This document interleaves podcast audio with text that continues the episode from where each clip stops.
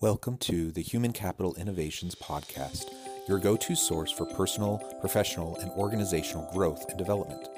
We hope you tune in often for all things people management, organizational development and change, organizational leadership, and social impact related. Maximize your personal and organizational potential with Human Capital Innovations Podcast.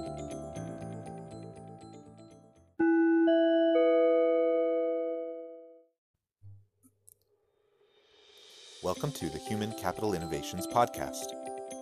In this HCI podcast episode, Dr. Eric Russell, HCI Research Associate, shares this week's leadership nugget about listening and the role of silence in decision making and leading others.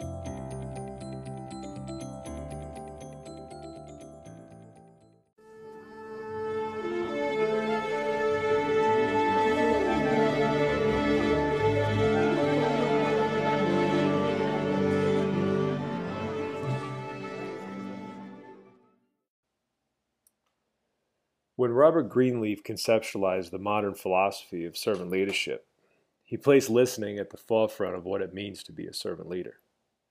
The key, he noted, was to listen first. Moreover, to spend a little time in the silence. In his seminal essay, The Servant as Leader, Greenleaf stated, One must not be afraid of a little silence. Some find silence awkward or oppressive but a relaxed approach to dialogue will include the welcoming of some silence. It is often a devastating question to ask oneself, but it is sometimes important to ask it. In saying what I have in mind, will I really improve the silence? Now, in our high speed, low drag world, many just want to react. You know, problem, solution. But the question is React to what? And how? And how do you know that what you just blurt out would actually make a difference? Most things, with the exception of a few specific career fields, are not usually an emergency and don't call for split second decisions. The plane isn't about to go down and the building isn't about to blow up.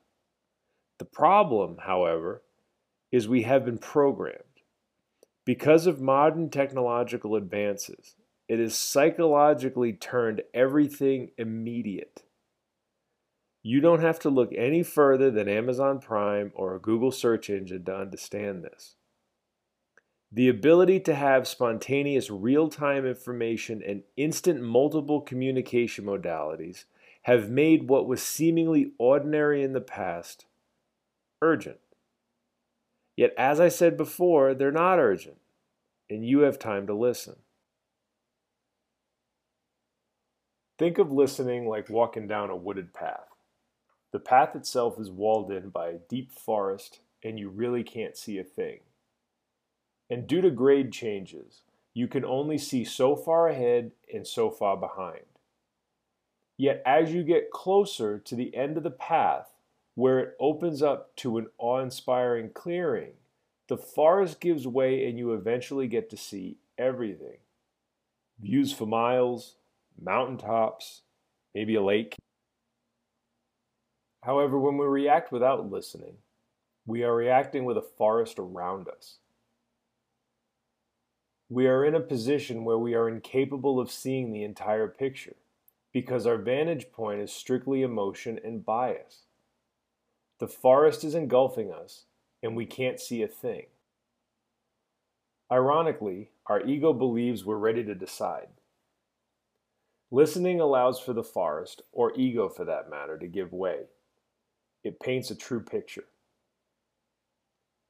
This same concept holds true for listening to self, specifically spending time in the quiet of our own mind. Maybe it's on a walk, meditation, whatever works for you.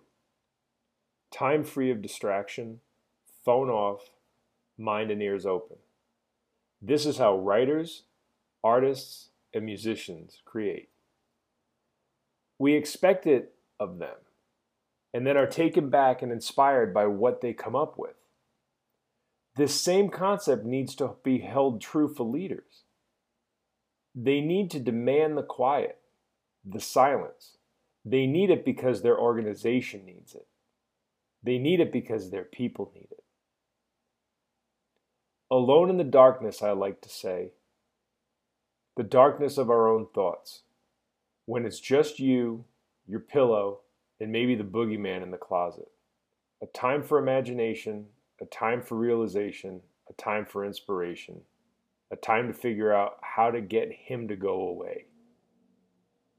When you're surrounded by forest, i.e., noise, the unknowns, the operations, the needs, the conversations of people, you cannot listen to self.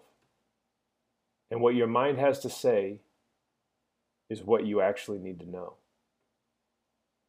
Alone with self can be a scary time.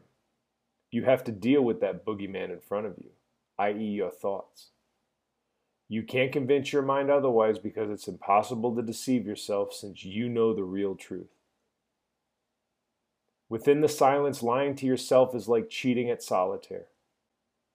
It's a destructive behavior that can lead to lasting damage. You have to have the courage to be able to stand alone and listen to the vital truths of silence.